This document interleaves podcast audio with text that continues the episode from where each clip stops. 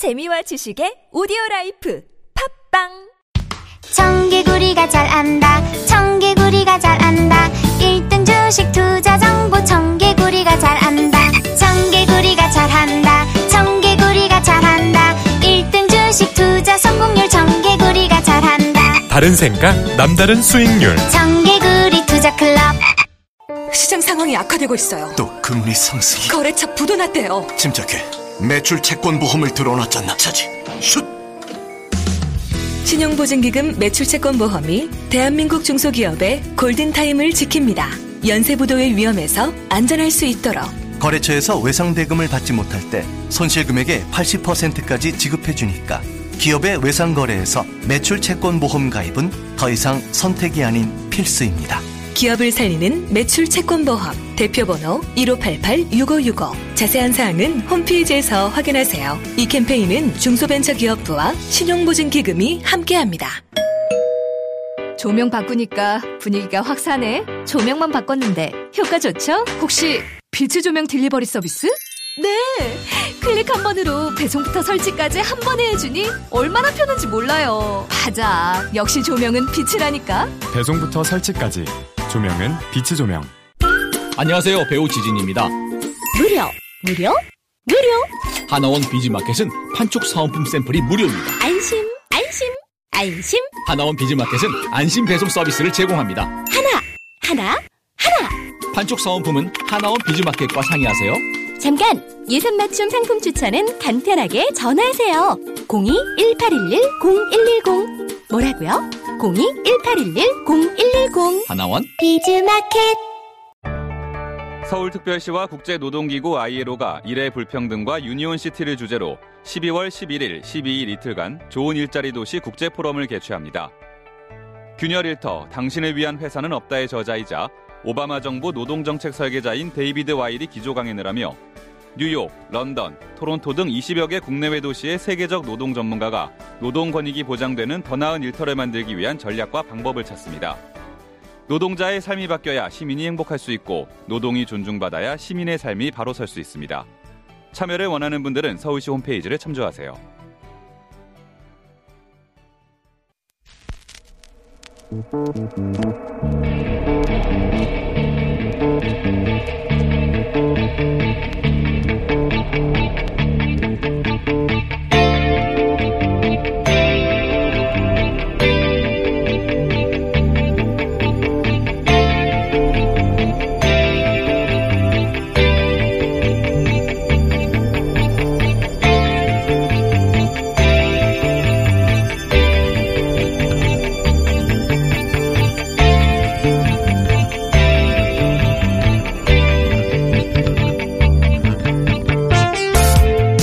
안녕하세요. 김호준입니다. 지난 수요일부로 우리나라는 세계에서 일곱 번째로 75톤급 우주 발사체 액체 엔진 기술을 보유한 나라가 됐습니다.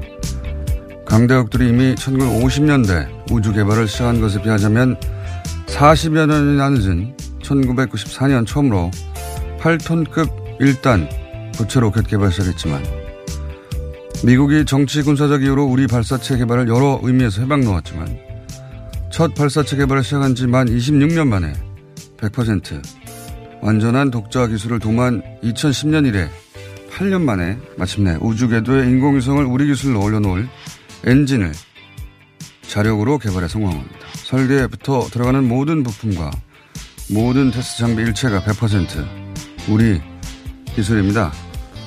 그런데 이 우주 개발에 투입되는 우리 예산 규모가 일본의 10분의 1에 불과합니다. GDP 규모는 4분의 1인데 말이죠. 그리고 일본 우주 개발의 총괄이 일본 총리입니다. 의미로 치면 대통령 사업인 것이죠.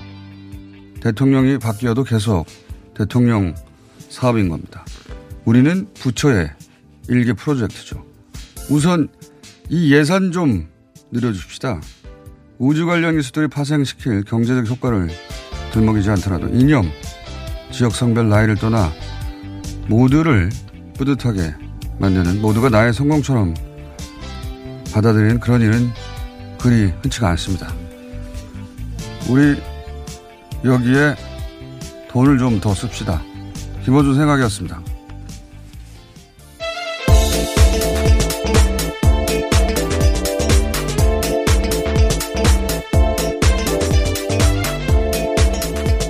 시사인의 김은지입니다. 네.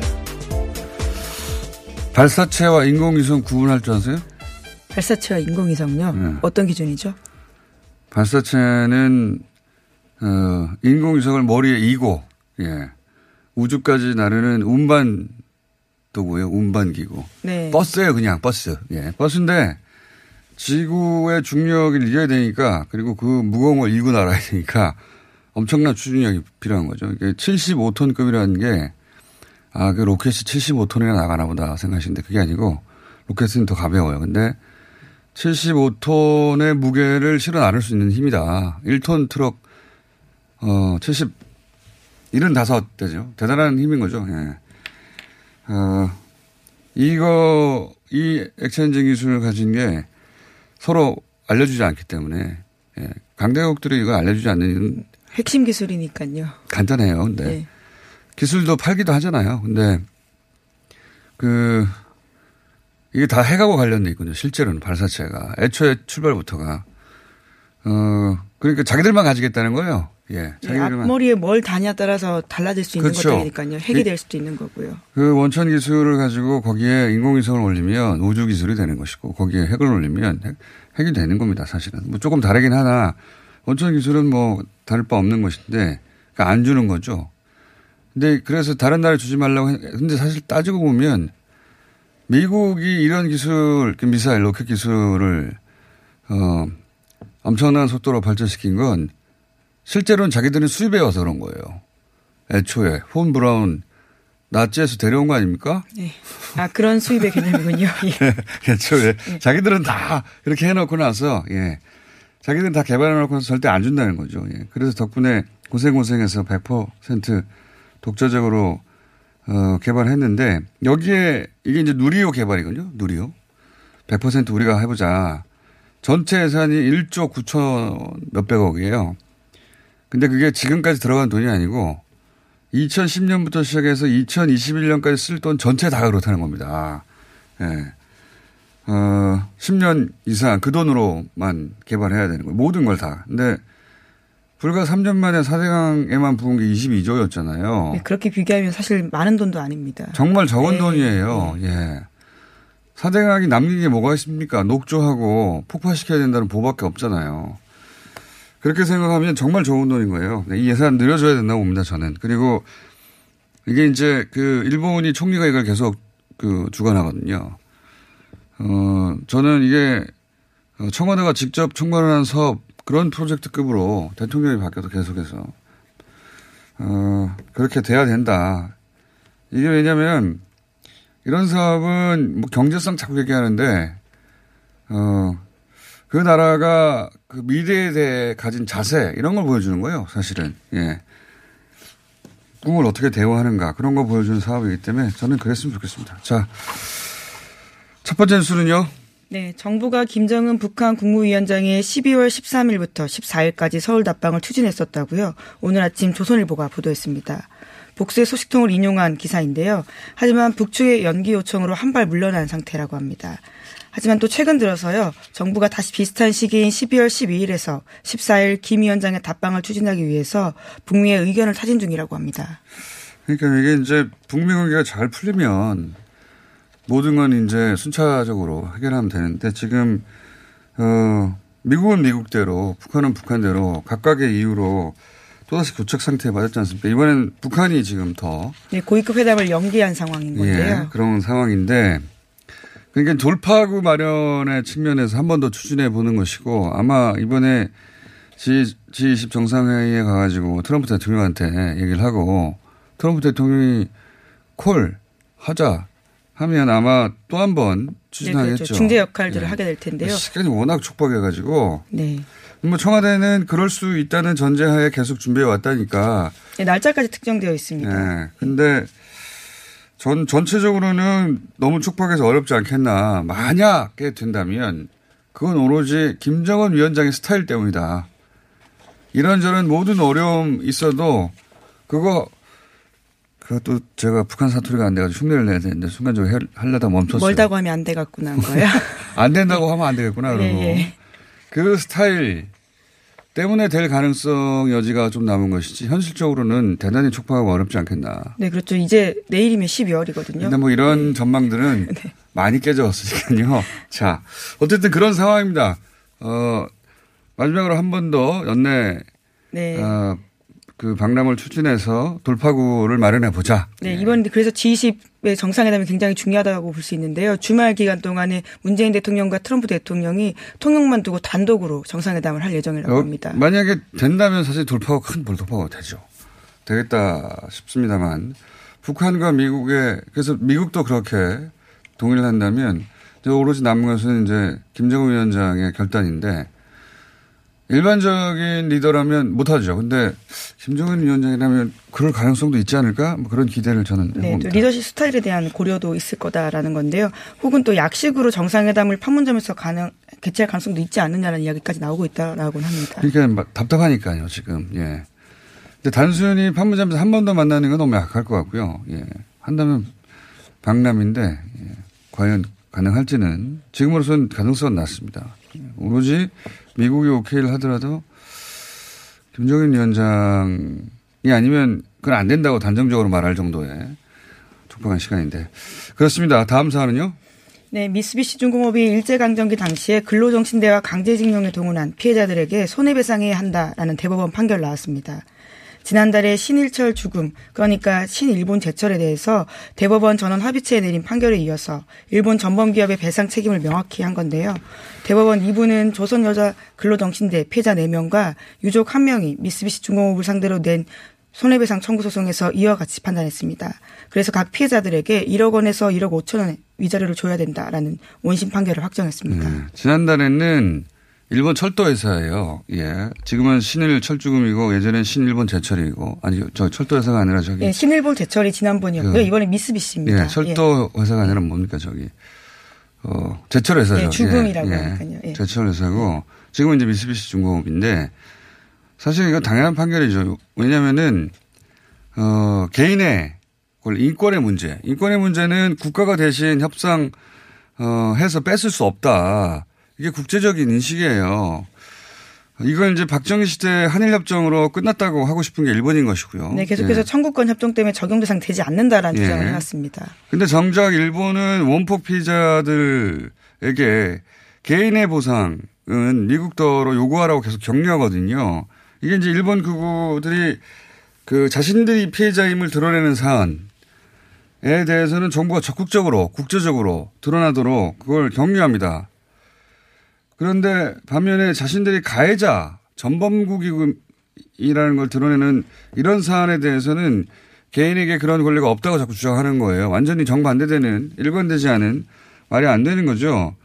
정작 일본의 기업들은 사실 보상하겠다는 취지 액션을 취했을 때 그걸 막은 게 일본 네, 정부거든요. 그렇죠. 네. 예, 지금도 그런 한- 스탠스입니다. 못하게 하는 거죠. 이게 이제 그 전범들의 후손들이 다수를 차지하는 일본 극우 정치인들.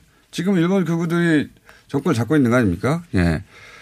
그들의 그 수작이죠. 과거 아버지 할아버지가 전범 아니다고. 뭐 눈 가리고 앙호하는 예. 수준이라고 볼 수밖에 없는데요. 이번 대법원 판결에 대해서 불편한 심경을 감추지 않고 있습니다. 불편해, 불편하겠죠, 실제로. 자기 가족사로 받아들이는 거예요, 이게. 이걸 박근혜 정부가 받아들였다는 자체가 그리고 우리 사법부가 그걸 요구하는 일본 극우의 이해를 관철시키려고 재판을 지연시켰다는 게 부끄럽게 짝이 없는 역사입니다, 사실 예, 이게. 양승태 대법원장 시절에 그런 일이 있었다라고 하는 건데요. 드디어 바로 잡혔다라고 볼 수 있습니다. 자, 어, 일본이 뭐라고 하던 어, 신경 쓸 일이 어- 아닌 것 같아요. 일본 정부가. 예. 일- 왜냐하면 일본 내에 그 변호사 단체들도 이건 당연한 거라고 예, 그런 얘기를 합니다. 단체들도. 자, 다음은요. 네, 법관 징계위원회라는 곳이 있습니다. 그러니까 법관이 문제가 생겼을 때 징계하는 곳이라고 볼 수 있는데요. 이곳의 위원 7명 가운데 6명이 양승태 대법원장 시절에 임명 또는 위촉됐다고 오늘 아침 한겨레 신문이 보도했습니다. 지금까지는 대법원에서 법원 안팎의 청탁 가능성 배제 등의 이유- 등으로 징계위원 명단을 보원에 붙인 바가 있는데요.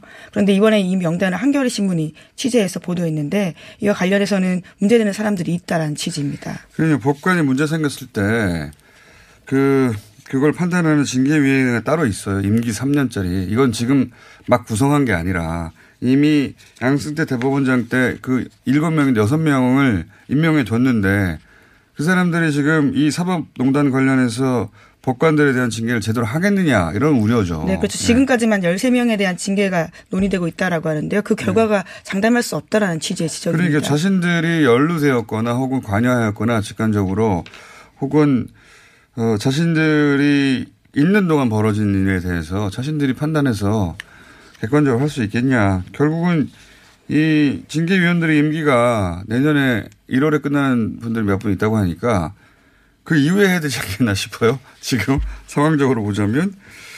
네, 신뢰받기 쉽지 않은 상황이죠. 그렇죠. 지금 어떤 결과를 내놓더라고요. 설사 예. 그 분들이 대단히 객관적으로 판단해서 결정을 내린다 하더라도 지금은 그 기본적인 신뢰가 흔들렸기 때문에 이건 굉장히 어려운 국면이고 그럴 바에는 1월까지 기다렸다가 어, 그분들 교체된 다음에 하는 게 맞는 게 아닌가.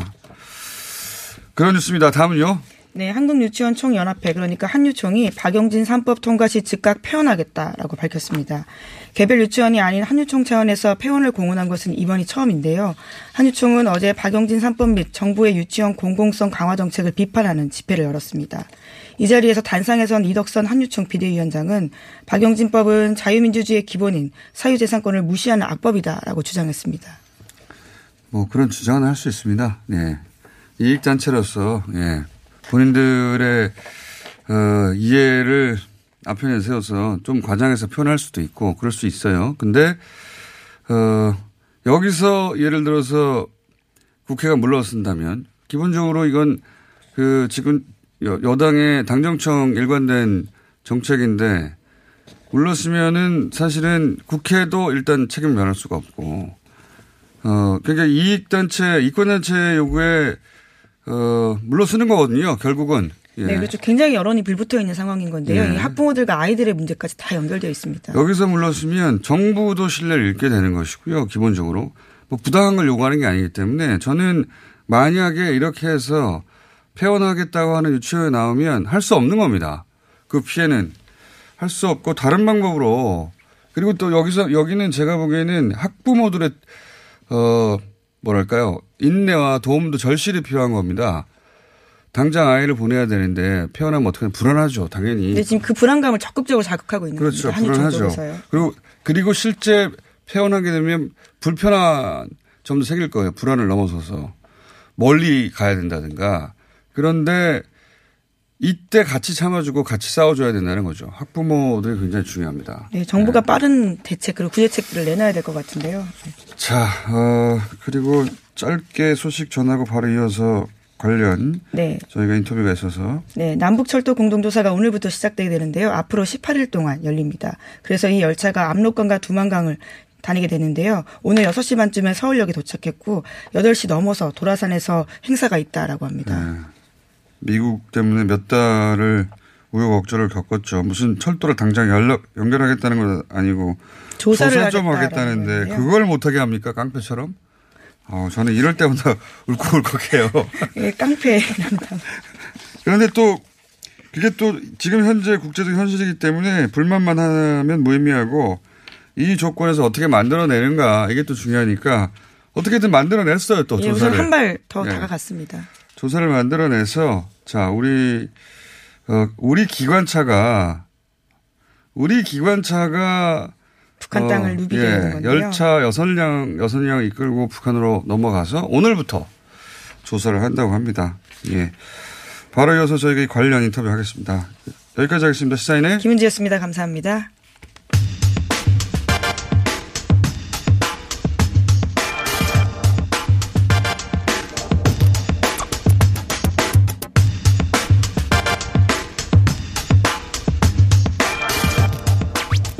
자, 어, 우리 열차가 기관차가 오늘 북한으로 넘어갑니다.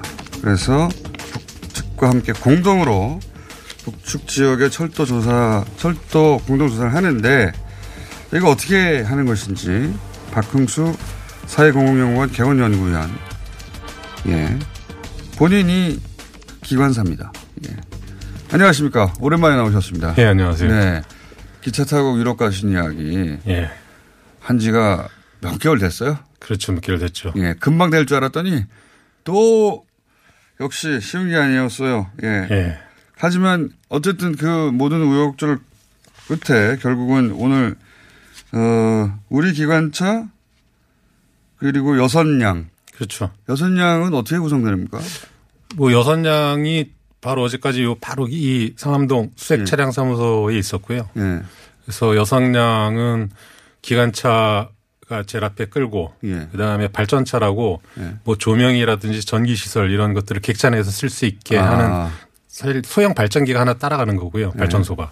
그리고 침대차 아, 또 자야 되니까 계속. 예, 계속 자야 되니까. 그십 며칠 동안 하죠. 예, 그래서 그 침대차도 그 출동사에서 내부 객실 구조를 좀 어. 바꿨고요. 몇 명이 갑니까? 28명.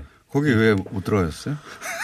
아, 이게 원래 8월 22일 날 가려고 했던 거거든요, 지난. 근데 네. 이제 유엔사가 48시간 전에 통보 안 했다는 이상한 이유. 말도 안 되는 소리죠. 예, 그 제재했었는데 우리가 몇 달을 떠들었는데. 세팅이 돼 있었을 때 제가 그때 좀 코레일 사장님한테 예. 왜 뺐냐 그랬더니 다음에 꼭 보내준다 이런 약속을 받고 예. 예, 그 아, 이번에는 항의는 벌써 여름에 이미. 예, 여름에 이미 했고 들어갔고. 아니 그러니까 왜 뺐답니까 거래 사장님이. 아, 이 오랜 경험이 있는데 관심도 많고. 근데 이제 뭐 조사의 특성상 이미 네. 여러 파트별로 또 인원이 한정돼 있었고, 근데 좀 다만 아쉬운 건 그런 건 있죠. 이게 굉장히 지, 지나가 보면 굉장히 역사적인 사건인데, 그렇죠. 좀 이런 걸 기록으로 남겨둘 수 있는 어떤 전문 촬영팀이나 이런 아, 분들이 좀 같이 갔으면 다큐로 만들어도 예, 예. 그런 부분들을 좀 신경 썼으면 물론 지금 이제 가시는 분들도 어제 이제 그 가시는 분하고도 통화도 했- 했는데 뭐 그 촬영도 하고 이런 조사를 해야 되니까 네. 그런 것들이 있지만 그런 것과 무관하게 뭐 철도 시설이나 이런 것들을 분석하기 위해서 촬영하는 것과는 달리 아 그거는 조사하기 위한 촬영이고 예. 그 조사를 또 제3자가 예. 찍어서 네, 어떤 남기는 기록과 보존이 좀 부실한 나라이긴 한데 그런 것 이런 아, 역사적. 장면들은 좀 남겨뒀어야 하는 것이 아닌가 그래서 아쉽네요. 아쉬움이 있죠. 물론 뭐 개인적으로 서로 네. 북측 조사원들과 친해져서 사진도 찍고 그렇죠. 개인적으로 동영상도 휴대폰으로 조금 조금씩 찍겠지만 그게 이제 전체적으로 완성되어 있는 기록으로 남을 예. 남았어야 하는데 그거를 내가 했으면 했을 텐데 그 얘기 아닙니까?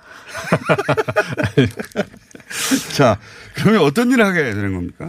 가면은 조사를 하게 되죠. 근데 조사를 하게 되겠죠. 예, 조사를 하는데 문제는 이게 왜 어떤 의미가 있냐면 베일에 쌓인 공간이었거든요. 북한 그렇죠. 철도가 그리고 경위 곳곳을 다 간다는 거죠, 지금. 예. 그래서 다가 이게 이제 좀 구체적으로 보면 북 한의 여러 가지 그러니까 북한 입장 어, 기준으로 보면 다섯 개 노선을 가는 건데요. 다섯 개 노선. 어그 개성에서 평양까지는 평 평부선이라고 해서 예. 평양을 기준으로 부산까지 달리는 노선의 어. 의미로 평부선. 어. 또 평양에서 신의주까지는 평이선. 예. 그래서 이 400km 정도의 경의선을 달게 되는데 에, 또 동, 이게 이제 남북이 철도 연결되고 대륙으로 가게 되면 그렇죠. 두 개 두 축이 있습니다. 하나는 서해 축, 예. 동해 축이 있는데 이 서해 축 경의선 뭐 평부선 평이선을 어, 조사하는 거고요. 또 예, 동쪽으로 와서는 러시아로 예. 동쪽에서는 이제 우리 제진에서 넘어가면 바로 그 삼일포역이 있고 금강산까지 가는 철도가 있거든요. 아, 아래로는? 예, 예. 그래서 금강산 청년선은 이건 뭐 버스를 타고 이렇게 가- 예, 선로면을 따라 조사한다고 하고요. 아, 그래요? 예, 또 금강산 청년선이 끝나는 지점에서 이제 그 고원에서 안변에서 또 고원까지는 이게 강원선입니다. 또 강원 너무 자세히는 알고 예. 싶잖아요. 그리고 또 평- 예, 나진까지 요- 달리는 평라선을 다섯 개 노선 2,600km를 조사하는 건데 예.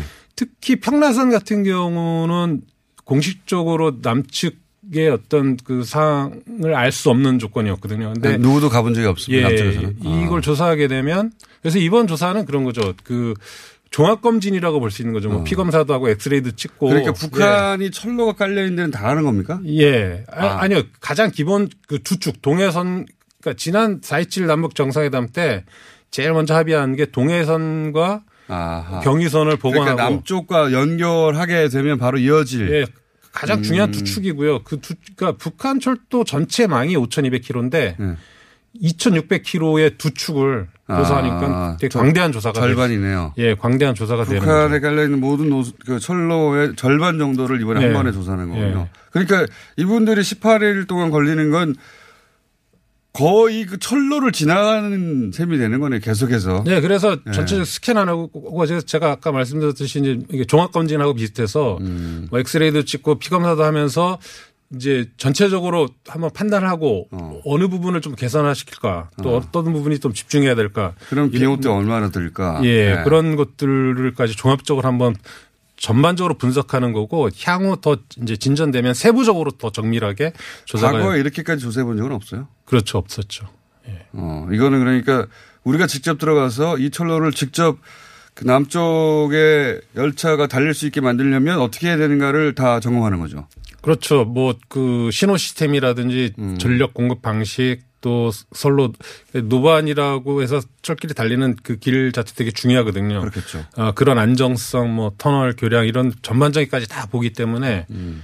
어, 요걸 보게 되면 기본적으로 북한 철도를 어떻게 개선 또는 개량해야 되는지 견적이 나오는 거죠. 견적이 나오는 거죠. 예. 굉장히 중요한 거네요. 네, 굉장히 중요한 이게 제대로 돼야 어 정확한 예산과 네. 그리고 소요되는 어 시간과 인력 이런 게 정, 대- 계산이 나올 거 아닙니까? 그렇죠. 예. 그런 분들이 주로 갔군요. 예. 그래서 못 가신 거 아닙니까?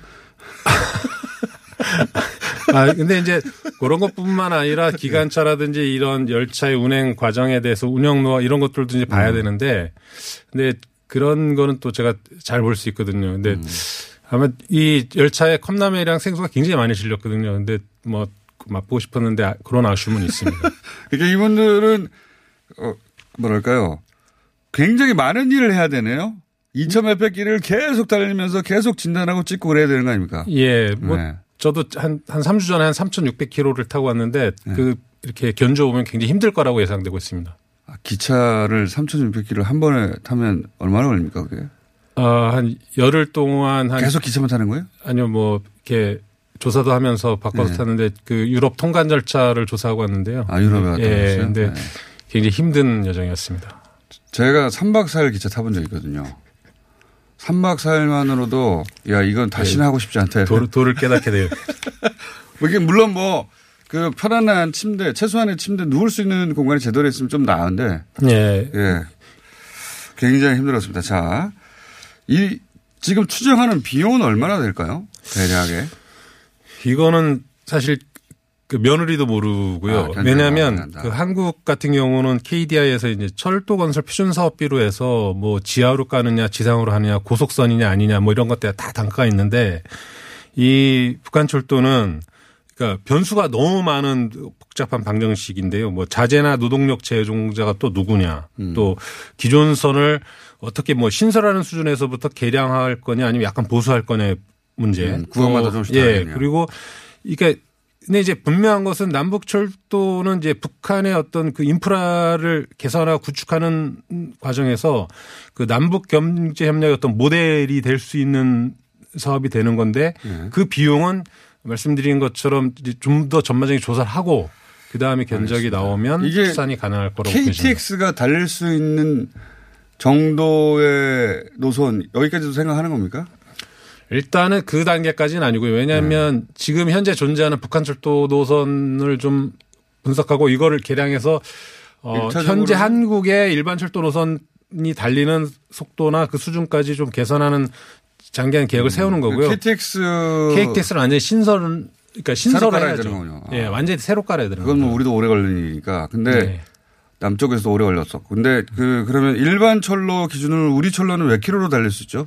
현재 한국 그, 그 남한의 그 철도는 최고 시속 평균? 150km고 150. 평균적으로 볼 때 한 100km 이상의 속도는 계속 낼수낼수 있거든요. 있는. 예. 그러니까 북한도 최소한 그럼 80 이상 정도는 낼 수 있게.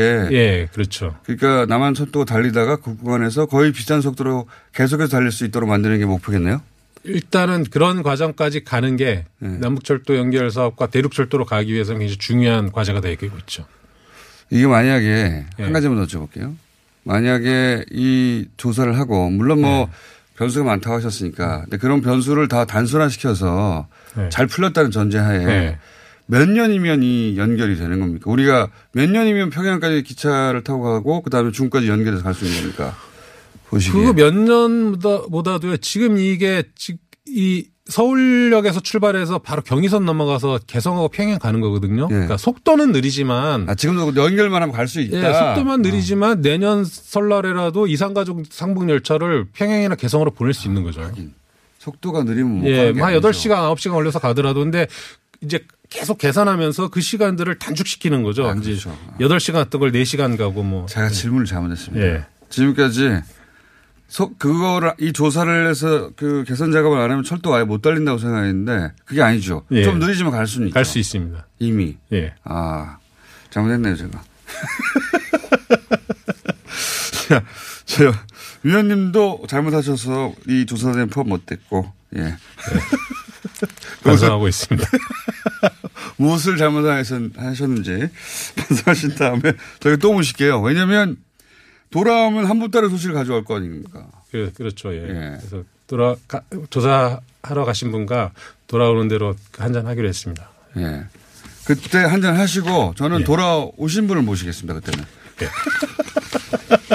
자, 오늘 여기까지 하겠습니다. 박흥수 사회공공연구원 개관연구위원이었습니다. 감사합니다. 예, 고맙습니다.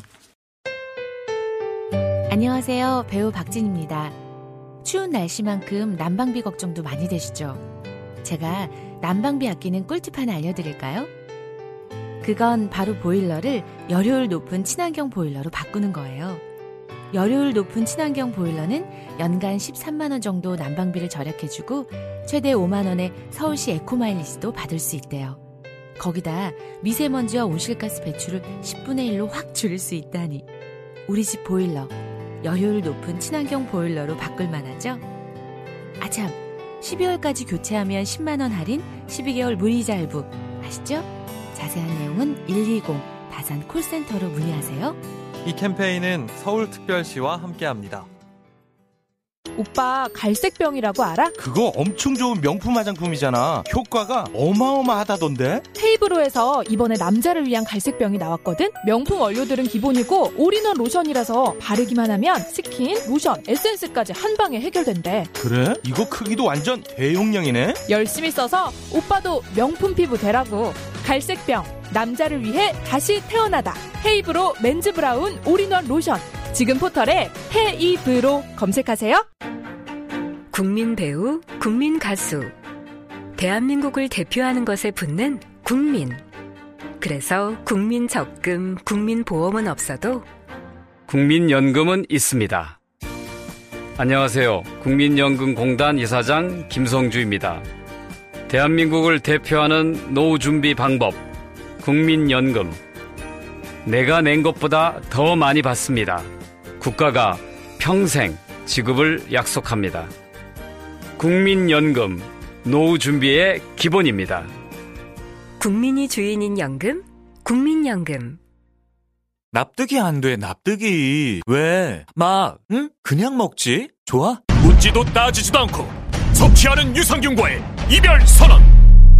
미궁 유산균 사랑! 너를 위한 헌정 유산균. 나를 위한 적중 유산균. 매일매일 너에게. 빵빵한 너에게. 민감한 너에게. 약해진 너에게. 유산균 사랑 4종 출시. 지금 검색창에 미궁 유산균 사랑을 검색하세요.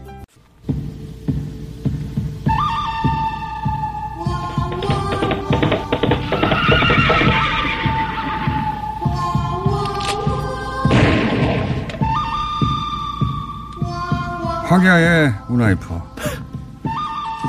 사람들은 몰랐습니다. 네. 우상호 의원이 우나이퍼의 자질이 그렇게 있는 줄은. 더불어민주당 우상호 의원 나오셨습니다. 안녕하십니까. 네, 안녕하세요. 원래 이제 나경원 의원의 카운터 파트너 여러 명 중에 한 명으로, 예.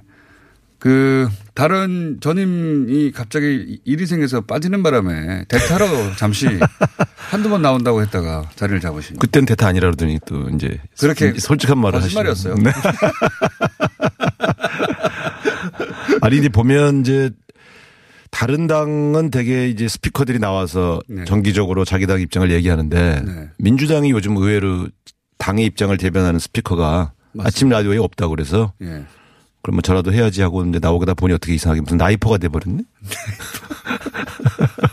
원래 그것도 이제 자유한국당과 네. 조를 이루다가 나경원이 한- 하필 또 원내대표 나가는 가는 네. 바람에 혼자 삼- 나오시고. 어, 삼수죠. 예. 네. 그래서 이제 저 말석에다 점점 좀 올라와서 이제 메인 게스트 자리에. 어, 근데 이 대박이 났어요. 근데 저희도 한 번 하고 말라 그랬거든요. 네.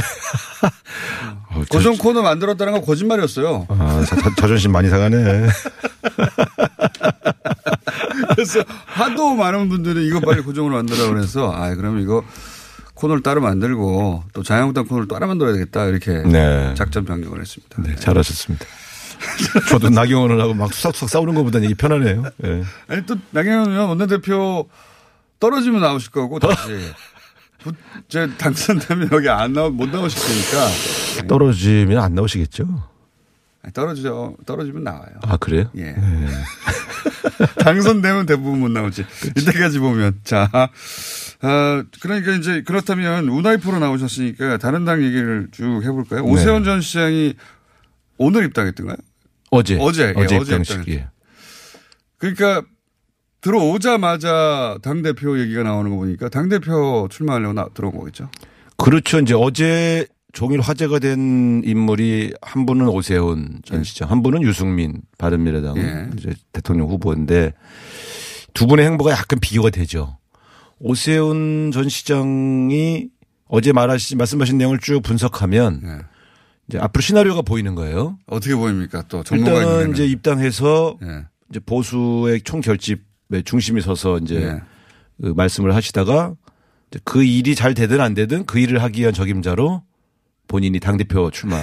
그 일을 하기 위한 적임자로. 그 스스로. 명분이 필요하니까. 네, 스스로 적임자로. 그리고 이제 그렇게 당 대표가 되신 다음에 그 다음에 행보는 어, 어려움에 처한 보수를 살리기 위해서 예. 어려운 험지에 출마를 하겠다. 그래서 네. 이제 광진의 추미애 대표 아무래도 음. 이제 상대당에 센 사람을 잡아야 또 출마 명분이 있으니까 그래서 이제 거기서 승리하면 총선 승리에 기여한 보수의 아이콘. 그 다음에 이제 대권 후보. 이렇게 갈 수 있는 가능성을 그렇게 마- 나- 키워가겠다. 본인의 라- 로드맵인데. 라고 하는 시나리오를 어제 여과 없이 다 밝혀 하신 거예요. 나는 광진을까지 얘기할 줄은 몰랐어요. 솔직히. 근데 이제 그런 이제 말씀을 하시길래 아, 저 시나리오를 저렇게 앞으로 몇 년치 걸 한꺼번에 발표하시는 복귀는 처음 봤네. 내가. 근데 이제 보면 한 번에 다 발표하는 복귀를 처음 봤다. 다, 발, 다 발표한 거예요. 그러니까 제가 볼 때. 왜냐하면 총선 계획까지 얘기했으니까요. 그럼요. 일단. 뭐 기자들이 저 당대표 출마하겠냐 그러니까 아직 그거는 좀 더 생각해 봐야 되겠다. 부정하지 않았잖아요. 그렇죠. 근데 총선에 광진 같은 험지라도 나가겠다. 그냥 험지 나가겠다고 보통 하지 광진 같은 이렇게 얘기 안 하거든. 그래서 아, 이거 좀 너무하네. 이제 이게 보면 이분이 움직일 때 보면 항상 이렇게 약간 정치 공학적이에요. 아, 제가 그래요? 지난번에 방송 나오신 거 보고 주- 방송을 출연한 다음에 복귀한다고 내가 말씀드렸잖아요. 그렇죠. 예. 패턴이라고. 네, 패턴. 네. 그러니까 지난번에 서울시장 할 때 무상급식 가지고 당에서 이렇게 반대하는데 그 주민 투표를 밀어붙였잖아요. 예. 그것도 이제 보수의 아이콘이 되려고 했던 거거든요. 그 다음 대통령 그렇죠. 선거 나가려고. 예. 그 그런 시나리오에 입각해서 행동을 기획하시기 때문에 제가 볼 때는 그런 정치공학적 수가 보여요. 근데 이분이 외모나 분위기는 되게 스마트하신데 행보는 항상 그렇게 정치공학적으로 하셔. 결정적인 실수를 할 때가 있습니다. 그래서. 그게 왜냐하면 개인을 먼저 앞세워서 그래요. 조직보다.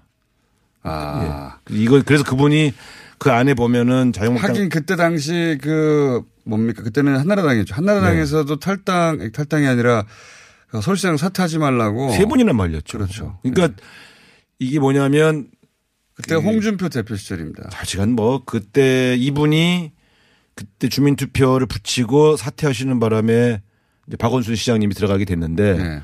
사실 서울에서는 그게 굉장히 어, 한나라당 입장에서는 큰 큰 손실이었죠. 큰 손실이죠. 엄청난 손실이었고 그때 그때 박원순 시장이 정치에 처음으로 등장하게 된 것이고 맞습니다. 그때 나경원 의원이 큰 상처를 입고 저 원수로 오랫동안 지내게 된 일이 아, 내가 그때 된 1억 원 피부시험 내가 터뜨려가지고 나, 나 몇 년간 나한테 말도 안 걸었어요.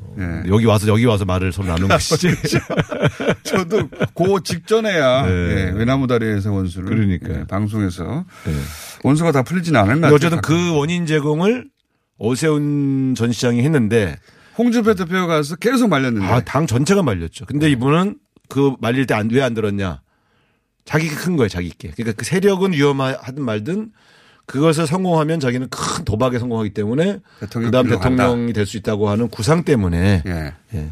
이번에도 복귀하시면서 이 보수 세력이 앞으로 어떤 방향으로 가야 될 건가에 대한 비전과 철학을 말씀하시지 않고 일단 뭉쳐야 된다는 그런 공학적 얘기를 자꾸 하잖아요. 그리고 나는 광진. 네, 광진. 나 광진조. 네. 네. 드리겠죠, 뭐, 광진에 뭐.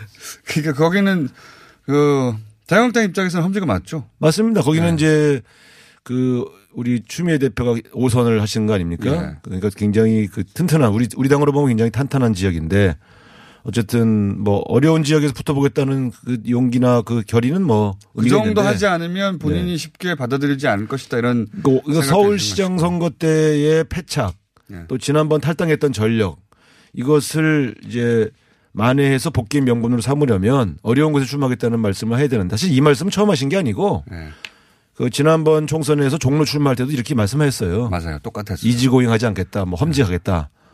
예. 험지에서 실제로 처음 나왔을 때는 지지율이 더 높았습니다. 정세훈 그럼요. 어, 전 의장보다 예. 예, 높- 높아가지고 마지막 엄밀하게 말하면 종로는 꼭 그 새누리당의 험지라고 말하기는 좀 어렵죠. 예. 왜냐하면 우리 당 국회의원 된 숫자보다는 저쪽 당 숫자가 훨씬 많았거든요. 제가 정세현이라고 했습니다. 정세균. 정세균인데 예. 하도 정세현 장관님과 요새 자주 만나다 보니까 광진은 아무래도 우리 수미 대표가 5선을 하신 곳이라 네, 알겠습니다. 종로보다는 어려운 곳이죠. 당 대표 선거에 나오면 됩니까? 누가요?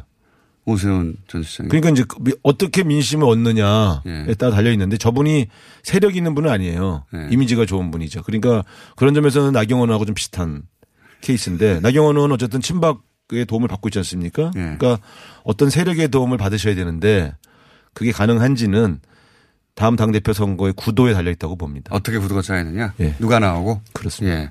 이럴 때 저는 그 박원순 시장이 감사패 같은 거 전달하고 그날 덕분에 시장이 되었습니다라고 인사도 하고 다시 복귀해 감사합니다라고 한다든가 그 이벤트를 하셨어야 되는데 타이밍을 놓쳤어요. 제가 서울시의 부자진이었으면 지금 갑시다 같이 입당식에 박수치로 그 욕먹지 그러면 또 예. 한번 그렇게 재밌게 해 정치를 했으면 좋겠어요. 저는 자 그러, 그렇고 어, 지금 원내대표는 어떻게 전망하십니까? 나경원 의원이 주요한 후보로 등극했습니다. 지금 이제 여의도에서는 되게 김학용 의원과 나경원 의원의 입하전으로 봅니다. 예. 예. 근데 저도 원내대표 선거를 해봤잖아요. 예.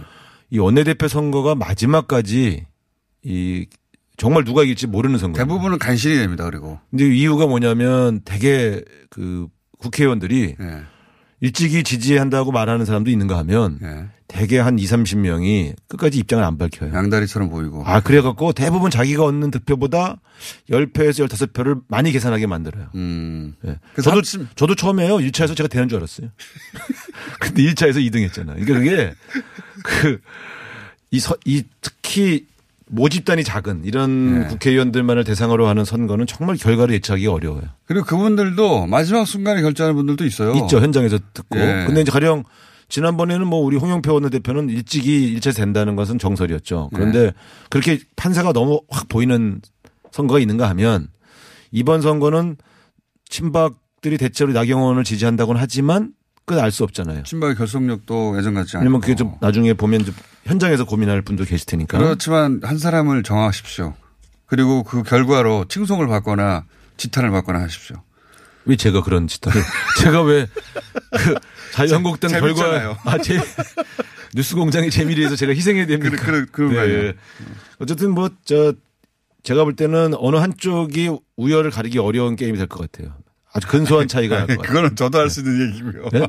저도 할 수 있는 얘기고. 아, 그래요? 그런데도 불구하고 나는 한 표를 걸려면 여기다 걸겠다. 아, 안 겁니다.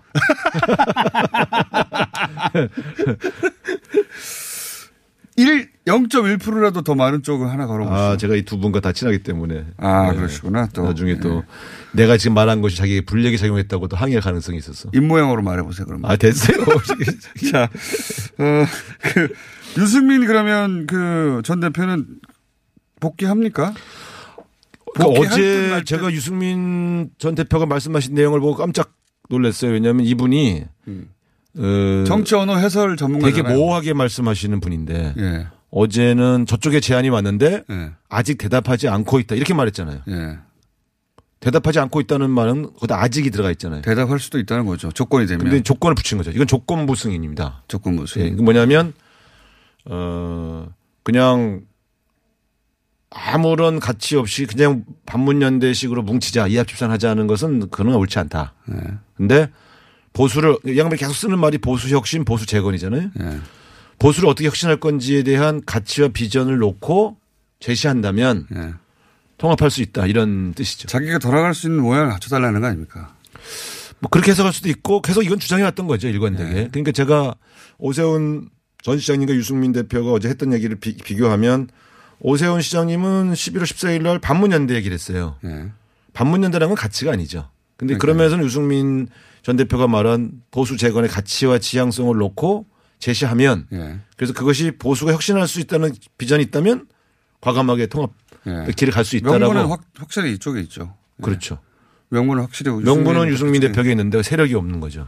근데 제가 볼 때는 이미 바른미래당의 일부는 김병준 비대위원장이 말했잖아요. 네. 예, 입당을 구걸하고 있다 이렇게 얘기했잖아요. 그러니까 아, 구걸하고 있다고는 안 했지. 입당을 의사를 밝혀왔다. 근데 구걸하고 있다. 사실 사실 말도. 사실 창피한 거죠. 예.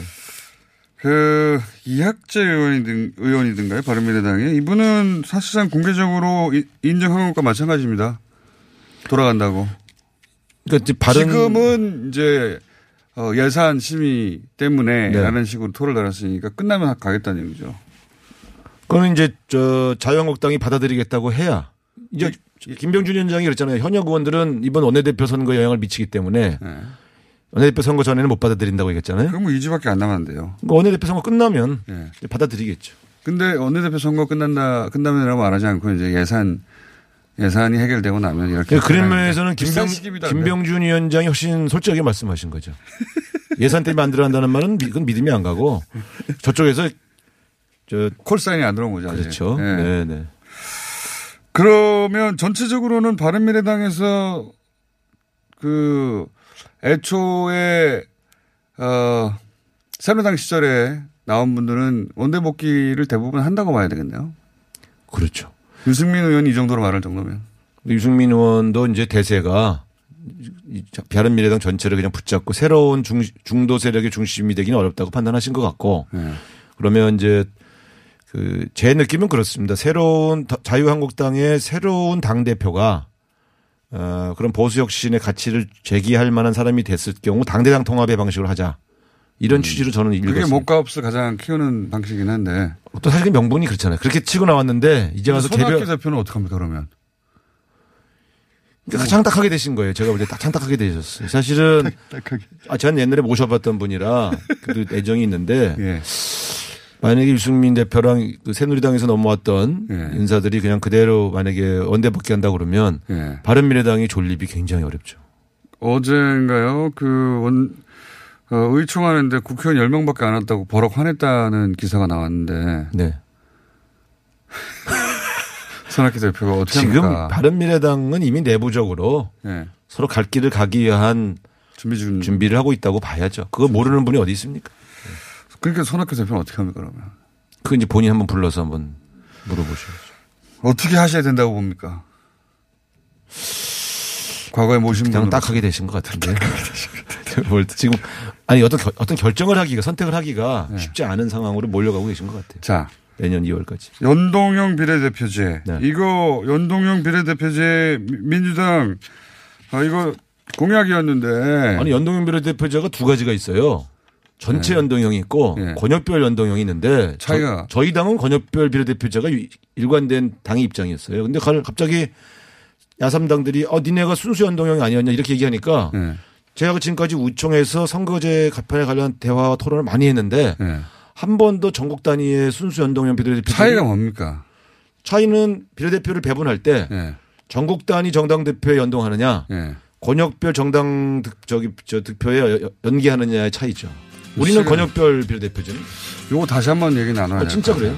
예. 다음에 말씀드릴게요. 예. 문화이퍼 네. 우상호 의원이었습니다. 또 오시겠습니다. 감사합니다.